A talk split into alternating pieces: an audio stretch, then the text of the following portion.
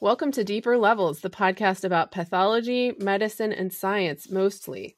Today it is my pleasure to welcome Dr. Gregory Kirschen, who is a, well, I'm not sure what to call you. I will call you a recent medical school graduate who is serving as an intern early um, and will be starting his OBGYN residency at Johns Hopkins in Baltimore, Maryland as of July 15th, and I will let him explain why. Uh, before his beginning his uh, current situation, he completed his MD PhD at Stony Brook Medical School in New York. Today, we're going to talk about what life is like for a interim intern. That's what I'm going to call you um, dur- during this time, and how caring for patients and even pregnant patients has changed. So, Dr. Kirschen, how are you? Thank you so much for joining me today.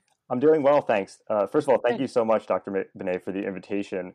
Um, yeah. I kind of feel like you and I are on, you know, opposite ends of the pap smear, so to speak. Um, oh, wow. We are deep into the jokes, like a minute in. I love it.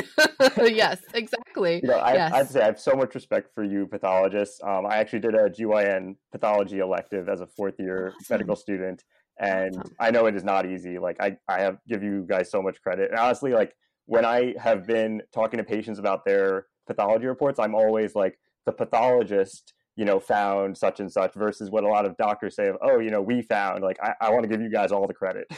oh, well, that's very nice. And I will say, um, over the years, I, so the, my differential for what I wanted to be when I grew up was pathologist versus OBGYN. So um, the the one reason I knew that I couldn't do it is because I do not do well with little sleep, which I can do for a while, especially I learned as I had little kids, but right. as a general rule for the rest of my life, I knew I would be super crappy. So normally I like to summarize the news a little bit at the top of the show. Now I feel like there are trends and storylines that I like to follow. And for me right now, the question of antibody testing is in the front of my mind, especially as a laboratory scientist. Um, there's so much information being reported.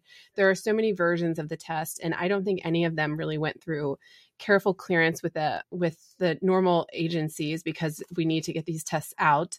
But it it seems um, right after they were released, these testing methods have been questioned. And recently, the WHO went out of their way to caution that those who recover and even have antibodies might not be protected from reinfection. So, to me, this is the paramount question right now, especially as we talk as a country about opening up, and certain states are already opening up businesses again. I know that the laboratory science community will iron out all of these questions in time, but it feels like the urgency is magnifying all of the normal processes that we go through with QA and QC so for now, it feels the safest for most of us to do what we've been doing and stay away from each other, basically. but I know not all of us have that luxury, especially people like you. So today we're going to talk about your experience. And while I have no experience being an OBGYN or doing what you're doing now, which we're going to talk about. I think it, it's going to be very interesting to hear what your experience is like, what it's like being a trainee in the time of COVID. Right. I remember as a resident learning across the microscope from my mentors who, and I'm sure this will happen to you as you go on, when you grow up and become an adult and you realize that medical students are starting to look at you the way you looked at your mentors, right. you can still hear your mentor's voice in your head saying the things over and over again that you repeat to yourself. Like when I'm looking at a pap smear, I can hear, you know, certain cytopathologists that I knew and loved.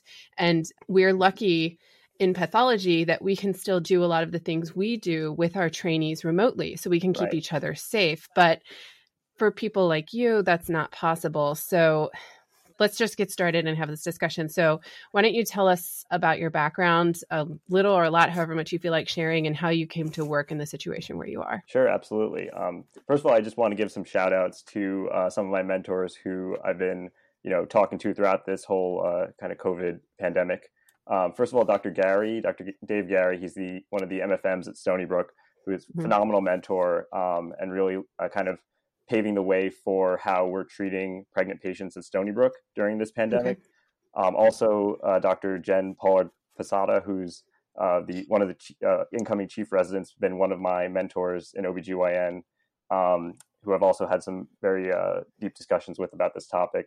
And finally, uh, Dr. Stephen Germana, who's been the intern uh, acting as a uh, kind of senior resident on the COVID floor that I'm currently working on. Um, Mhm. so to give you a little bit of my background, um, I went to undergrad at Princeton uh, studying psychology and neuroscience. Um, Mm. I kind of knew I wanted to be a doctor since I was 14 when I was in, you know, hi- uh, high school biology. Uh, my dad's a psychiatrist, so I kind of had medicine in the family. Um, and I didn't realize that I actually was interested in science as a, you know, profession until my senior year when I was working in the laboratory um, studying, you know, hippocampal neurons and just got fascinated in testing Your senior year of college of- or of high college. school? Sorry. Oh, I was going to say, are you working on hippocampal neurons as a senior in high school? Right. I didn't know what the hippocampus was. I'm sorry. no. Continue. I, I, I did not either. Um, although I did, I did start doing a little bit of research in high school, but uh, nothing. well, I nothing mean, too you have a psychiatrist for a dad, so it's it's fully possible that you all talked about the hippocampus over the dinner That's table. True. No, know. yeah, we had a lot of psychopharm discussions, which is kind of what I ended up doing my PhD in. Okay, okay. I'm sorry. Um, Go ahead. No, of course. So I came to Stony Brook after med school. Uh, sorry, after undergrad, and I joined the MD PhD program and found actually a hippocampal lab uh, at Stony Brook uh, with my mentor, Dr. Shaoyu Ge, who's one of my continuous, you know, has been my mentor throughout this process. Um, and I'm talking to him a lot about how things are going on the science end that we can talk a little bit later. Um, Mhm. And I studied basically adult hippocampal uh, neural stem cells and got very interested actually from studying uh, the adult stem cells to uh, embryonic stem cells. And that's sort of where I think my future career is headed. Um, I was kind of deciding between pediatric neurology, adult neurology, and OBGYN. And I figured that um, there were a lot of physician scientists in the neurology fields, but uh, Mm. really not many who who were in OBGYN who were kind of studying the questions that I was interested in. But I felt like the um, topic was so uh, pertinent to like sort of my, my own personal interests. So I figured I'd, l- I'd join OBGYN from sort of like a neuroscience kind of perspective. Um, Mhm. So, you know, I was planning on uh, kind of just having the normal fourth year experience um, until COVID happened. And the medical school, um, to their credit, responded by basically evaluating, you know, um, the need for providers um, and determining that there is a crucial need because of the um, rate at which New York has unfortunately been hit by this pandemic, um, and decided that they were going to graduate us um, early uh, at the beginning of April. Uh, and basically, we had the uh, option to elect to serve as uh, assisting physicians, basically functioning as interns uh, in the hospital. Uh, basically, that you know, few days after graduation. Uh, so I opted to do that along with a lot of my classmates, and we've been working at uh, Stony Brook uh, back on the wards, um, and mostly on COVID units. The, the hospital has been expanded to mostly a um, you know hospital that's treating uh, largely COVID patients, and we have some um, isolated uh, non-COVID units for patients who come in with you know all the typical things that patient that patients typically come to the hospital with. Um, Hmm. pneumonia, other pneumonias, you know, uh, heart failure, uh, all the other, you know, complications that lead to hospitalization. life. Life, like the things that normally happen in life. Yeah. So d- the your medical school in april offered that as an option. I assume that before that time medical students were pulled off the wards in some form or another. So were people who didn't graduate they didn't go back and do normal medical school rotations in the hospital did they? Correct. So basically, um, Yeah. the medical school had closed, I think, somewhere around mid to end of March, all Mhm. the on-site uh, rotations. Um, I was on a end of year uh, rotation that was actually mostly classroom based and some simulation, um, and basically they transitioned all of that to online. For the students who still had clinical work, um, they were basically given an option of, you know, you can um, take this uh, early graduation, start working for the hospital, or you can um, finish all of your electives online that would Mhm. be required for graduation, and you'll graduate at the normal time in May. Um, for the years below, they've kind of put the clerkships on hold, yeah and um, everything is online now for what they can do um, to give them some credit for the time that they're you know kind of missing in terms of their clerkships. Um, Yeah. Or they can take time to study for any of the step exams that they need to take. Oh gosh, that sounds like fun. So, when is the first time that you remember hearing about COVID 19? Do you remember what the source was and how you felt about it at the time? Yeah, I do actually. Uh, surprisingly, I Mhm. remember uh, talking to my dad on the phone, and he was joking about how Stephen Colbert was uh, talking about this new coronavirus and how you know people were stopping to stopping drinking of the Mexican beer and how there was you know oh. something about that. And to me, it uh, seemed you know something that was kind of trivial um, mm-hmm. and not very important at the time. And I, I figured it was probably going to be another one of the um, respiratory viruses that we had had had uh, in the past. Um, and you know, this it's interesting because I actually did my junior project at Princeton, sort of like a um, research uh, project on how we, as as people, uh, tend to uh, care less about problems that are occurring to people who are either physically separated or kind of psychologically separated that we don't necessarily associate with. So if there's mm-hmm. you know people who are um, having a problem somewhere that's very close to us that you know affecting affecting people we know, we're much more likely to care, which is you know kind of an obvious conclusion compared to right. people who are in a far you know faraway land who we right. don't really have as much of a psychological connection to. Um, right. And that was exactly the experience that I was having, you know.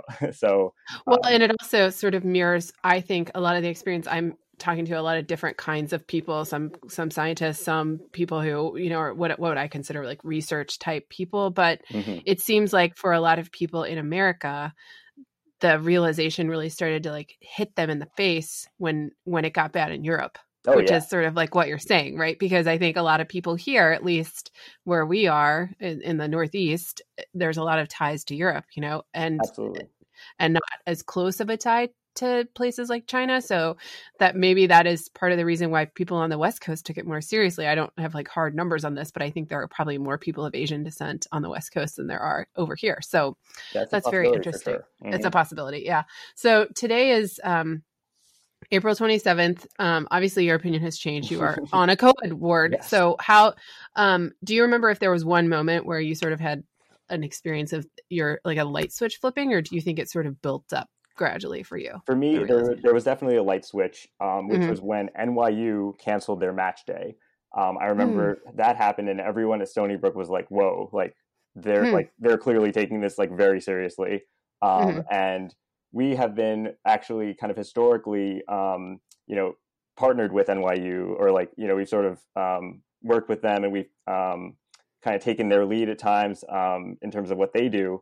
So mm-hmm. we were figuring, oh, you know, NYU canceled their match day. We're probably, you know, next to fall in line. And sure enough, we found out, um, you know, a few days later that uh, the mm-hmm. deans had decided that it was unsafe to have family traveling in from all over the country, you know, or all mm-hmm. over the mm-hmm. world to uh, mm-hmm. basically mm-hmm. come to this match day, which could potentially, you know, uh, spread the virus to a lot of people. Um, so that was really where I figured, you know, people far smarter than I am are making a decision that we need to cancel match day. Like maybe I should start taking this seriously. Yeah, that's funny. I, gosh, I I remember my match day, and it's like it's such a big deal at the time, but looking back, it, will it'll be fine. That you probably did it virtually. It was probably virtually, just, yeah. It ended up yeah. being actually a very special time. So I have to say, like yeah. you know, the medical school really bent backwards yeah. to work on it for us. That's great. I just remember like getting cold sweats, and then I was like around all my friends, and I was like, I probably, you know, like doing that remotely probably would have been just fine for a person like me because I was like so nervous. Anyway, um, so your work obviously has changed. You went from being a medical student to an intern. What mm-hmm. has that been like? I mean, obviously you had been rotating on the wards, but I think the delta between being a medical student and just sort of observing and being somebody who I'm assuming now is having patient interactions and yes. some more responsibility, what does that feel like? So it was definitely um, kind of a culture shock to a certain extent, um, especially because at first there was a lot of uncertainty surrounding like where we were going to be deployed. You know, I'm going mm-hmm. into OBGYN. I was like, oh, maybe they'll need help on OBGYN. Um, and sort of like we, you know, we found out very quickly, like, no, like the need is with COVID patients. Like everyone's kind of mm-hmm. going there. Um, mm-hmm. So, you know, get in the first day, I get handed my PPE and like we mm. start suiting up like, okay, this, this is happening. Um, you know, start mm. going into rooms. Um, and it was, it, you know, I have to say it was a surreal experience to walk into my pa- first patient room um, mm-hmm. you know first you know this is me coming in with what i had heard on the news um, sort of like these you know stories but i had never been you know face to face with uh, you know known covid positive patient. Um, and you know you're suited up in this big gown you know gown and the, the, mask and everything. You almost feel like you're like an astronaut stepping onto mars yeah. um, you get into the room. And i think after that first patient interaction where i was very nervous you know oh my god am i going to get coughed on? Am i you know um, you kind of get used to it. You kind of um, mm-hmm. it becomes an it, you know it becomes normal after after the first couple of interactions. You're like, okay, this is just the way that things are done now. Um, it's still medicine. You know, you're still treating you're still treating patients the way you normally would. You're just being very careful about exposure at this point. Yeah, and I think that's so interesting because I will say that I think I sort of came up. So I finished medical school. I always have to think about this in 2008. And I, I feel that hospital acquired infection was just sort of like becoming something that everybody was talking about all the time when I was in medical school. Mm-hmm. So this attitude of, you know, um, suiting up before you enter a patient in isolation mm-hmm. and wearing the right things and then taking them off in the right way and it it's ingrained in me obviously I don't do that anymore but I think that there's probably a generational divide where it was like a a learning curve right. for some people who weren't used to it, right? Yeah. And I just wonder what your generation is going to experience because you're finishing what year is it 2020 so 12 mm-hmm. years after I did and I think your experience of medicine is going to be totally different than mine. I'm not that much older than you, but I don't think you'll ever walk in to a patient's room probably without at least part of your hippocampus. I'm just kidding, like bad joke, but like some part of your mind yeah. sort of thinking like, should I be wearing a mask? Should I be wearing gloves? Should I be wearing a gown? Should I, you know, like oh, what should I be doing to protect myself? It's such a different experience. And I mean, not to even mention all the psychological effects, but just the the thing about infection control it's so interesting to me and i just wonder if your generation will finally solve this problem of like vre and mrsa and all this stuff because you're going to be so much more careful It's gonna, I ho- maybe. I, you know, honestly i hope that we um, are yeah. a little bit uh, you know take something out of this in terms of um, you know using using what we learn from this yeah. pandemic to prevent the next one to figure out yeah. how to like early mobilization in terms yeah. of resource allocation, that all that yes. kind of things. And stockpiles and all of it. I think you guys are going to solve this problem. It's going to be great. So, what are you hearing from other healthcare providers? And I assume you're still in contact with your classmates because right. you're all still in town and you haven't left for your prospective residencies right. yet. What are you hearing from them? And then what are you hearing like I assume you're part of a team now. Yes. Like what are the mid-level residents what are the attendings like how is everyone feeling because i i just talked to my friend andrew on mm-hmm. the last couple like two podcasts right, ago right. and i told him that i assumed it was just like people wailing and like you know everything in chaos but it seems like like you said like people are almost getting used to it do you feel like it's sort of becoming routine is I that would possible say, um, i don't get a sense of chaos at all um, i feel like okay. it's a very controlled situation which mm-hmm. honestly makes me feel a lot more comfortable mm, um, yeah yeah i will also say there's a very strong sense of camaraderie um, among okay. all of the hospital staff people are just you know overwhelmingly kinder and more not that they're ever not kind or more patient yeah. with each other but i think that we're being extra nice to each other because we know that this is a tough time sure. Um, yeah. you know we, we also still find time during the day to have fun you know take breaks um, we you know have been limited you know there hasn't been as much didactics but we still try to like have academic topics um, and we kind of also take time to reflect on um, the experiences we're having um, one, one thing that I, I, actually have been really um, appreciative of is that at Stony Brook at our shop, we've been uh, they've been playing songs on the loudspeaker. You know, usually that you know you hear, hear loudspeaker is never a good sign, like oh code M or code whatever code blue, um, but they're actually playing uh, music over the loudspeaker every time a patient is either discharged or uh, extubated, who is a COVID positive. Lovely, patient. that's great. Yeah, that's, that's, that's great. Definitely great yeah. for morale. Um, they've yeah. also opened up a wellness floor on one of the floors where you can just mm-hmm. kind of if you have a free minute during the day, you can kind of chill. They have like you know uh, peaceful music and and snacks and like you know video games. Um, and video games. it, that is amazing. From, uh, Switch yeah. the other day. Um, My goodness. So I feel like, and, and, the other thing I want to mention is that the local restaurants have been donating food, and like I feel oh. like everyone is really chipping in on the outside to really make us feel like we're being appreciated. Um, yeah. And you know, we honestly, I feel so appreciated. Like, like patients are so you know they're really um, grateful to, for the job that we're doing. Um, and just in terms of like how other people are sort of like um, adjusting, um, you know, I feel like we have kind of been promoted to interns as medical students. Everyone's kind of advanced one degree. Sure. I feel like one. So the you've all gone up one click. Exactly. Yeah. So the interns, yeah. like my intern, Dr. Germana, um, is now acting as a senior resident. A lot of the fellows are acting as attendings. Um, they're, you know, it's sort of an all hands on deck situation right now. So a lot of the outpatient yeah. primary care docs are coming in to take on the role of hospitalist, uh, which is sure. also an interesting, you know, transition. I feel like they're handling it extremely well.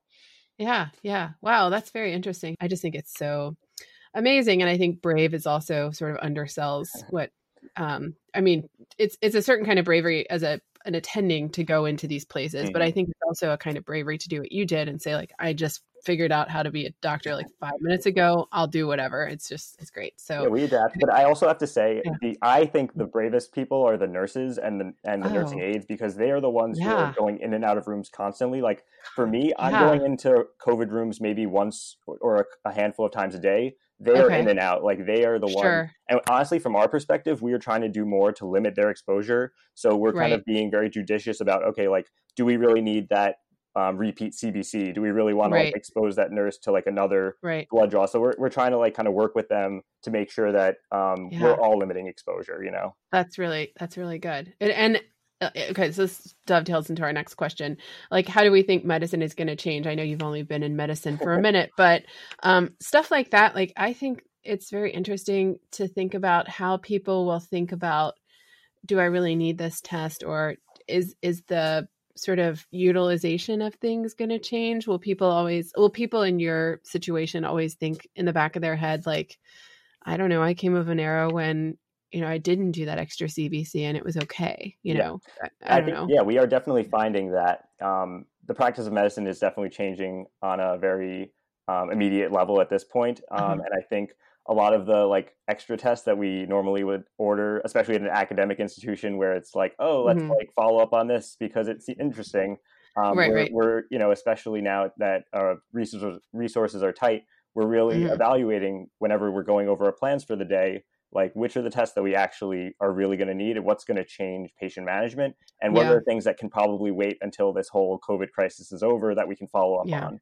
Right. Yeah, that's that's a good way to think about it. Um, and then uh, I usually round out the sort of intro part with if this situation has affected you personally, however much you feel like talking about it, or do you feel increased stress and how do you cope with stress? Yeah, I feel like, you know, on a conscious level, I haven't had um, that much of a change in my, you know, outlook. Um, I feel like I'm a pretty positive person overall. Um, but I will say that I have been having some trouble sleeping. It's hard to kind of turn off uh, you know, mm-hmm. I come home and then I talk to my parents and they're talking about COVID. I talk to my sister, mm-hmm. she's talking about COVID. I like turn on the news, it's all COVID. Um, so like my entire day is COVID from yeah. start to end. Um, yes. But I have been trying to stay active and running with my with some friends, um, and definitely uh-huh. I feel like it's been interesting because I this probably isn't just unique to me. I feel like I'm having a lot more of a, like extended phone conversations with friends and family that I like haven't had in the past. It's usually just like a quick text here and there. I totally agree with you. And when I FaceTime my friends now, like this rush of endorphins when I see their face, yeah, I'm like, oh my gosh, I don't get out much. I mean, you probably get out more, but it's it's so interesting how I feel like for years and years people were avoiding calling one another. You know, mm-hmm. we were all texting yeah. all the time. So, so we're kind yeah. of bringing back the phone call. Which I was aces at when I was a teenage girl. So it's like I have plenty, plenty of practice. But yeah. um, the, this was before like instant messenger was a thing. But, oh, okay. okay. So more physical. Uh, that's a common theme that I hear is like more reaching out to people mm-hmm. and more physical activity, which is interesting because I feel like most people are also eating more, which it sounds like maybe you're getting like really good food at the hospital. So it all evens it's, itself, it's right? exactly. Exactly. Um, so to move on to education, mm-hmm. I know uh, we talked about how a lot of your classmates transition to remote learning mm-hmm. and didactic sessions you said you're sort of working them in as you go right um, you did have some experience as a medical student what other changes do you notice since you're still at the same hospital where you were a medical student which is an interesting transition do you right. see anything else happening differently in, in terms of education so i think um, this is something that you know not just stony brook is facing that the all medical schools across the country are facing is sort of how to make sure that students are given an adequate education um, mm-hmm. when a lot of things are being delayed or um, you know sort of like uncertain restart times um, i know a lot of like away rotations are being canceled now um, with uncertainty as to whether they're going to start um, step exams have been kind of canceled until further notice, as far as I'm con- uh, aware. Um, mm-hmm. So pe- people who are like scheduled to take uh, step exams um, may have missed them, may have to reschedule.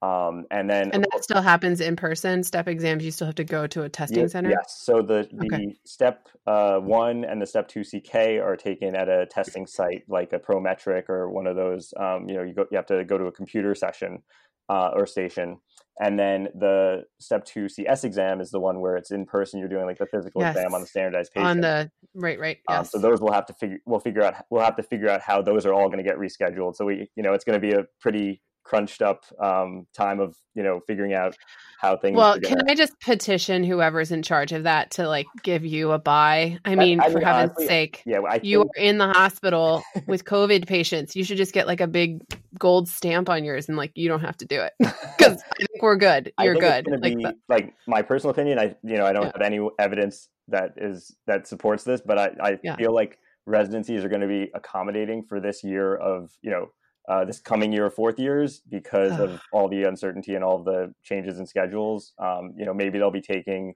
step two during intern year. Like who knows at this point? Uh, yeah, and the so the, there's a step three, right? Yeah. Do they still have that? Okay, so that's the one that's like clinical, and you can imagine as a pathology intern, it was a mess. Like we, I took mine, I think in like September because Mhm. I was like, well, I'm never going to know any more about chest X-rays than I do right now. Right, exactly. So let's just get this done. And then I just Uh, wanted to say for the yeah, um, yeah, didactic portion of for Oh, like sure. for the resident education, um, we are still having, which is nice that the you know the medical or the uh, residency program is still doing this. They're doing um, Zoom uh, based Mhm. uh, you know m- noon conferences uh, you know a Mhm. couple times a week. So normally they you know they are you know they do do like a noon conference every day. Now it's a little bit um, more sparse. Sure. But they are still making an effort to make sure that the residents are still getting some form of uh, education uh, during this time. So I think that you know I, I've appreciated that we've done a couple of uh, you know we've had like a couple of hours where we can okay like sit down and learn Yeah. about like a rheumatology topic or you know a GI Yeah. topic. Right. And that's another thing that I find very interesting is that the transition to remote learning. And I Mhm. know for people like you, when you get into OBGYN and people who have clinical responsibilities, sometimes it's hard to get you all in one spot. Right, so right. Going forward, will they do more remote learning opportunities? Because then you can, you know, be on a floor and two minutes later be in a dark room somewhere learning for an hour and then you can just go right back to your patients. So Actually, I think that's an excellent idea. I feel like that's something that's going to you know sort of uh, start up and running Yeah. after this. Yeah, and the, and I think a lot of times it's hard for people. I can speak from personal experience because I spent two hours today trying to learn how to um, coherently send group Zoom invites, which I did, and it Oh, wow. wasn't as intuitive as I thought it was going to be. Well, you probably could do it in your sleep because you're a young person, but like it, it's forced people like me who aren't like necessarily super comfortable with new, new, new technology to Mhm. like just get over it and force yourself to do it. Which every time you do it, whatever. I mean, you're not my therapist, but um anyway i think going forward people like me will realize that there are remote ways to do a lot of stuff like that and it's going to be better for everybody but that's yeah, just my personal sort of forced us all Yeah. to become very adept at technology that we otherwise may not have ever needed to you know become adept at. yes exactly so you're seeing covid patients right now Mhm. um how are you hearing so i originally i um i was going to ask you questions about obgyn but i this is a unique situation you find yourself in how are you seeing the i assume you're on a floor but not in the icu right right, exactly. okay so you were seeing patients say a year ago Mhm. how are these patients different and how does it feel different to approach them um are say if you have a whole floor full of covid patients do Yeah. you find they all have pretty similar needs or are you seeing like this patient is presenting with these symptoms and then down the hall she's totally different than him or is it pretty much across the board you see similar things going on You know, it's very interesting you ask. Um, so my attending, who is this brilliant primary care doc at Stony Brook, Hmm. um, she's been kind of trying to phenotype the COVID patients, um, and she's kind of put them into like broad buckets of how Mm. they present. So there's Oh. actually a couple of unique presentations. Um, Uh-huh. There's like the ones that are scary to her are the people who don't actually feel that bad, but then you Mhm. look at their oxygen saturation and they're in like Sure. the low 80s. She's like, those are the people who are going to crash and end up in the ICU. okay Then you have Okay. the people who are um, just like the elderly person with like, you know, some chronic kidney disease who's like just chilling on the floor and like on like maybe two liters or like room air and they're going to do fine. Um, and then you have like the younger person who comes in with more of like the um, chest pain, cough, nausea, vomiting, and they're going to have like a protracted course. Um, they're going to be in the hospital for a couple of weeks, maybe, or you know, a week. Um, they're going to require maybe four or five liters, um, and generally those patients are going to do well. So um, those are you know this is something that you know I'm starting to see. Um, she's been doing this since it started, so she has a little bit of a better sense of like these kind of three right. phenotypes that she's picked out. Um, right. But it is interesting that you know there are definitely different types of presentations of COVID that require hospital hospitalization. And and in in general, the people who kind of show up with the low O2 sats are the ones who end up sort of crumping at some point and needing like more severe intervention. That's really interesting. Yeah, although not to say that the other types can't, but it just seems right. like the ones I don't know for some for whatever reason it's. And the other thing is, um, a lot of them come in with uncontrolled diabetes. Like that's another thing we've been seeing. Like these patients who um, otherwise like have no medical history and you see that you check an a1c and it's like 11 those are the patients we've noticed actually end up going up to the icu a lot of times so they didn't know they had diabetes before yes. they came in so like they really? were probably we were actually kind of ah. like you know we're talking about this um, we have patients who come in and we're like you know if this this patient's like the type of person who like never goes to a doctor and like, I see. If, if, COVID didn't happen, like they probably would have presented like ten years later with like a diabetic foot ulcer would be their got first it, time to medical it. care. You know, right, right. But this is somehow something about this virus is exploiting like um, what do they call it? Smoldering uncontrolled diabetes. Yes, I just made exactly. that up. But yeah, exactly. okay, okay, okay. Uh, they use that word for myeloma. I don't think they use it for diabetes. Um, I, I would say people are let's, yeah people are going to tweet at me. Yeah, yeah, yeah. the smoldering diabetes. So um, that's really interesting. So um yeah, I I know when I when I read about it, and I've read several accounts. They're mostly from ER doctors, which is probably a very different picture than what you're seeing because it seems to me, and my friend Andrew said this too, that people are putting off coming to the hospital right. until they are really sick. So the people who are coming to the ED are probably those low O2 sat kind of people. Mm-hmm. And I remember this one line I read from this female doctor, this female physician, who said um, that the patients who presented were so tired mm-hmm. because they were tired of how much they had to work to breathe, and and that sentence, you know, you talk about not being able to sleep, like that's one of those things that just sort of pings around in your head, and you're like, how scary must that be to be physically exhausted from? Oh yeah, I have a, I have a friend just, at Mount Sinai who said um, a patient was literally asking him like, "I want you to intubate me." Because I, I can't do this anymore, yeah. right? Yeah it's oh that just gives me chills. Mm-hmm. so um to pivot to your uh job that you're going to start in i don't even know when it is two months? A month and uh, some month change? and some change yeah. Yeah okay. Um tell us about why you're starting on july 15th oh so it's actually interns normally start on july 1st we're, we're starting on june 15th sorry. Oh june 15th mm-hmm. i'm sorry go ahead yeah. So why is that um middle of the month? Is it uh I, I mean, so nothing to do with COVID. That's actually we. I think okay. they normally start us. They they um, start us a little early so we can have like an intern boot camp, which I'm actually oh. hearing is going to be mostly um, online actually because of the whole situation. So I'll be in. yeah. Stay away. No, I'm just kidding. So they, when you decided to do what you're doing now, was there some sort of notification process? Like you had to tell residency, like I'm going to be doing this, or would you just is it all through your medical school? How does that all work? through the medical school. All okay. that I uh, so I actually asked. Uh, I reached out to the program. and I said, you know, is it okay? Like, are you guys mm-hmm. going to be asking us to come early? Because like I don't know if like Maryland was going to have a big need. They said, nope, you're going to come like to start on July or uh, sorry on June fifteenth. June fifteenth. Um, okay. Just make sure that you can like come early enough that you're not going to have to um, you know, shelter in place, but like, and also be having to work. So like, come early enough that you actually are here on time, kind of thing. So, so you can spend 14 so. days yeah. like isolated exactly. from everyone in a mm-hmm. city that you don't do not know and are just moving to. That is be crazy transition. But I feel like if I can do, you know, what I'm currently doing, I probably do that. oh my gosh, you're probably just gonna like sleep for most of it or exactly. something. Finally, for for once. Um, so you're going to be transitioning to taking care of pregnant patients, and I realize that you're not taking care of them yet i wanted to i uh, reached out to a, a, close friend of mine who is actually pregnant right now mm-hmm.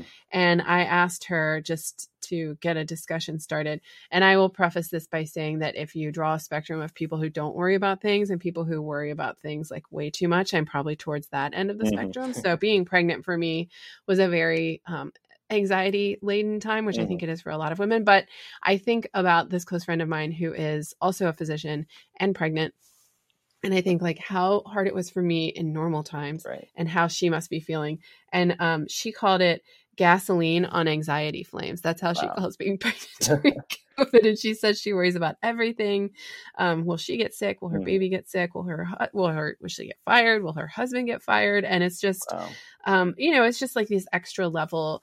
And I know you're already taking care of COVID patients, but you're walking into this situation of women that I think are not only worried about themselves, but they're worried about their their babies. Right, of course. Um, what are you hearing from your co- colleagues, your Mhm. future colleagues in OBGYN, where you are right now in the OBGYN world? Like, do you do you hear some sort of over like you said that professor you're working with now, Yeah. there's like three phenotypes. Are there similar big level trends that you hear about in the world of OBGYN right now? Well, what I've heard basically on a on a global scale more is that uh, pregnant women, as you say, are, are they're more reluctant, uh, you know, to come to see their OBGYNs in person because of the fear of Sure, uh, kind of contracting it or you know Right. uh, being exposed to others who are who might be positive. So um, Stony Brook and I think a lot of other places have transitioned to a lot of televisits when Sure. face-to-face contact is not absolutely necessary for things like hmm blood draws, ultrasounds, all that kind of thing.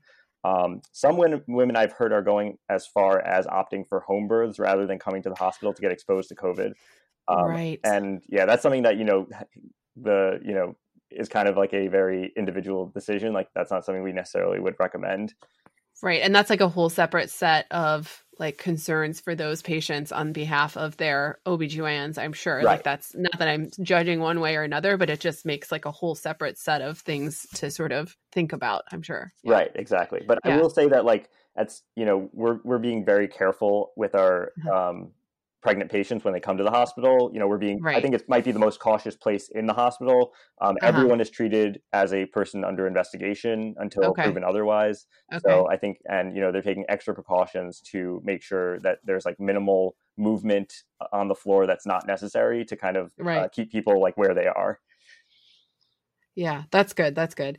Um, cuz I when I was thinking about pregnancy, um uh the I read a, uh, an article and I don't I don't think it's actually been pub- well there is a recent study in the New England Journal of Medicine where they screened a whole bunch of women and 13.5% of the Mhm. pregnant women they screened were positive but asymptomatic. And to me that's always been not just in pregnant patients in people in general, right? Right. Like you hear these scary stories about, you know, I've written about it um on my blog but like a choir practice in California that didn't get canceled because it was right around the time they were thinking about doing social distancing Mhm. and all these people got it just from singing. You know, no one was even sick or Right. like a funeral that people went to in Georgia and then it just like exploded in that town because people were presumably hugging one another and, you know, crying at a funeral, but Right. nobody felt sick. So for me, it, it, with pregnant women, it's like people as a f- person who might be taking care of them, like people are going to come into the hospital. You might even not even know they're sick, but you would assume that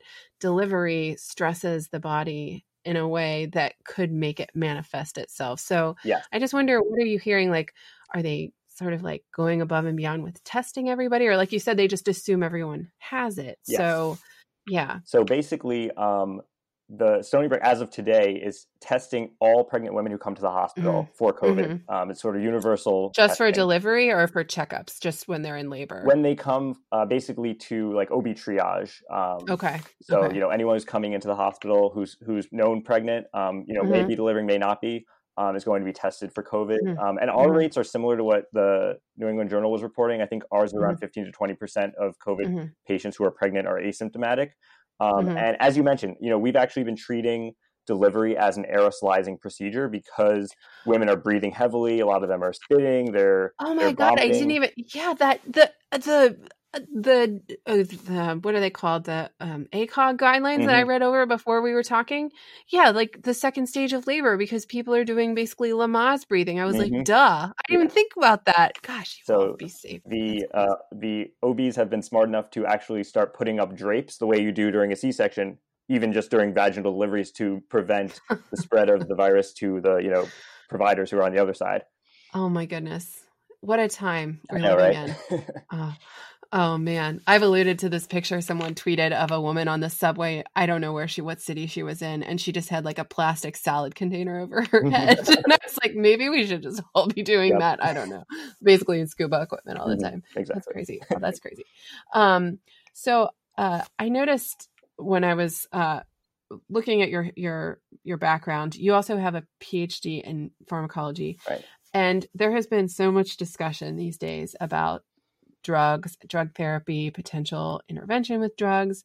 How do you feel like and obviously you come from a medical family, but how do you feel like having that training has changed how you have consumed the news or read i mean when you hear oh this drug might work for covid do you mm-hmm. just take one glance at what they're talking about and you're like that's not going to work i mean is it totally apparent to you as someone who worked with pharmacology or is would you feel like you're different than the rest of us well i don't know if other people do this probably not mm-hmm. um, i'm a very like mechanism of action kind of person so like whenever someone uh-huh. says oh, we're you know this new drug might um, you know be effective against COVID, I'm always like, how does that drug work? Like, is there a, what does it do? I always like I'm a sorter as well. I do the same thing. I'm like remdesivir. What does that mean? And then I go look it up. I'm like, okay, I got it. Yeah, okay, yeah, exactly. Okay, yeah, exactly. Like, if it's like if it makes sense, like okay, like it's a you know a nucleotide analog that's gonna like prevent reverse transcription. Okay, that makes sense. Like so, you know things like that. Uh-huh. Like, okay, uh-huh. I can get on board with that. Like if it's like something that kind of is like out of left field, where like this sounds yeah. like it's probably kind of like quack medicine. Like I'm get a little suspicious. yeah, yeah, right. Yeah, that must be yeah, that must be helpful because I it's been so long since I really interacted with medicines that I mean sometimes like my family and friends will ask me questions mm-hmm. and I'm mm-hmm. like seriously, if you knew how funny it is that you're asking me what antibiotic to give your child for an ear infection like I don't know anymore. Right, so right. um but usually if I get down to the mechanisms, but I I can imagine that having your experience would be helpful and also not helpful because right. other people can like hold on to hope a little bit. And like you said, if you just read it for a little bit, you're like, I don't think that's going to work. And, and the other thing I will say, like yeah. going into OB, like anytime I hear a new mm-hmm. drug, I'm also thinking like, oh, like what pregnancy a... category is that? Like hydroxychloroquine, uh-huh. azithromycin? Like these are drugs that we use during pregnancy. Oh so like for me, that's like, okay, like maybe these are candidates. Like obviously things are yeah. coming out that they may not be as effective, but like at least from right. like a safety point of view, like that's another thing that's always on my mind. Well, and uh, usually, at least you know something about medicines that have been around as long as hydroxychloroquine, right? right? Exactly. Because if it's brand new, you're it's really hard to find pregnant women just like throw drugs at to see if it hurts their baby. Exactly. That's a really hard study to design. So yeah. Um, uh, and so you'll be moving soon from uh, maybe just explain to people who aren't as familiar like where are you living now with respect to what i would consider sort of the united states epicenter of the outbreak mm-hmm. new york city and then um, how do you how are you feeling about moving to baltimore and um, what's going on there you said you reached out to your program to see right. what the levels were there yeah um, so i am basically um, an about an hour and a half east uh, from New York City, um, but on Long Island, um, mm-hmm. where we actually have also been hit pretty hard. Um, mm-hmm. I hear from my friends in Baltimore that's not quite so bad there, although I feel like we have kind of reached our peak and are on the downslope. Um, mm-hmm. hopefully. Uh, whereas they may be, they might be kind of ramping up a little bit. Um, mm-hmm. I will say I haven't felt unsafe in terms of like a P- from a PPE perspective. Although we are mm-hmm. being very tight with our rations, um, you know, okay. to get like one N95 a week. Um, you know, what do you do with the N95 when you're not wearing it? Um, we keep it in a little plastic baggie. So we have like our, we all have our like we call them goodie bags of all. And do you do you like clean it or? So we, we recycle them at the end of the week. They actually get, I think, um, you know, uh, they're they're doing the uh, sterilization procedure so that they can be reused, and then we get a fresh one uh, reassigned okay. next week. Um, so okay, okay. yeah, it's been. I mean, honestly, I I don't know how much uh, exposure I'm getting. There's probably some like low level because we're not in every, you know on the on the general floors. Um, we're not in negative pressure rooms, so there may be mm-hmm. some like small amount of COVID kind of just floating around the air when you're not wearing your 95 that you're kind of breathing in. But we try not to mm. think about that too carefully. well, and everyone is probably wearing a mask now, right. not just you. Yes, but, yeah, you exactly. Oh, yeah, and there's exactly. no mm-hmm. visitors, mm-hmm. so I mean, I think everything's just changed. But yeah, that's very interesting. Mm-hmm. So yeah, so you're basically going to be moving during a pandemic um, after having graduated medical school early to go work with uh, anxious patients who may or may not have COVID and are delivering babies. So it's like no big deal. You know? no big deal, it's exactly. Like, it's just like another day for you. Oh my goodness gracious! But I will say, well, you'll like, have, everyone has been adapting yeah. like yeah. tremendously well, and I am just so impressed with how everyone is kind of just stepping up. Like we have, you know, psych, derm ortho residents who are just like, okay, like now I'm an internal medicine resident treating COVID patients, and it's just like amazing how everyone is really stepping up. Yeah, that's great. That's great. And we'll all, uh, on the other side of this, you'll have so many good stories to tell. right. So, um, usually at the end of every show, I talk about, uh, you know, this is a pathology joke, but you you had one at the beginning too, so you'll understand. yep. The final diagnosis for so I just like wrap things up um, with my top line thoughts, and I would say, um, I mean, the the you just alluded to this, but I think what we're expecting of all of our healthcare practitioners, not just physicians, but nurses, nursing aides, everyone who works in the hospital, everybody who gets up every day and goes to work to take care of these people, we just are expecting more out of everybody. And you are taking a time at the end of medical school, which I think most medical students use to sort of collect themselves, like mm-hmm. study, get ready to move, to throw yourself into a situation with a steep learning curve. And I would consider like high hazard um, mm-hmm. of getting sick. And um, I just think it's lovely.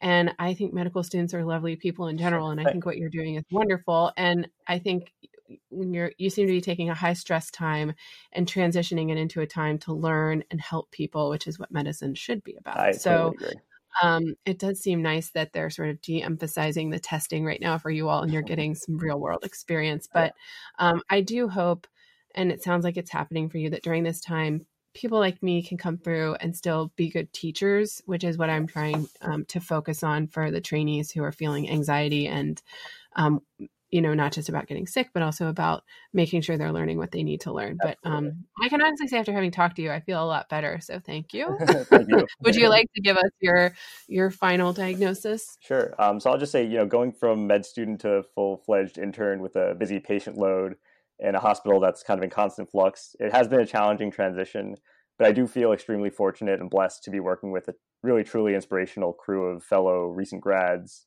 residents, fellows, and attendings from all different fields.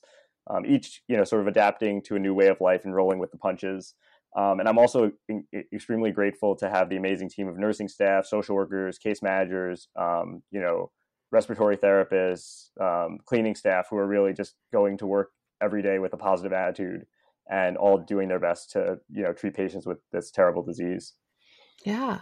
Yeah. I just yeah my my very first discussion with an interim intern and um it's been really lovely. Thank you for talking with us and thank you everyone for joining us. Um if you have any suggestions for future shows i've never done this outro before but i think it's something that people who have podcasts do. Um, you can always let me know on twitter and um, i think today's been lovely and Thank you again, Dr. Kirschen, and everyone have a great day. Thank you so much. Thank you. Take care.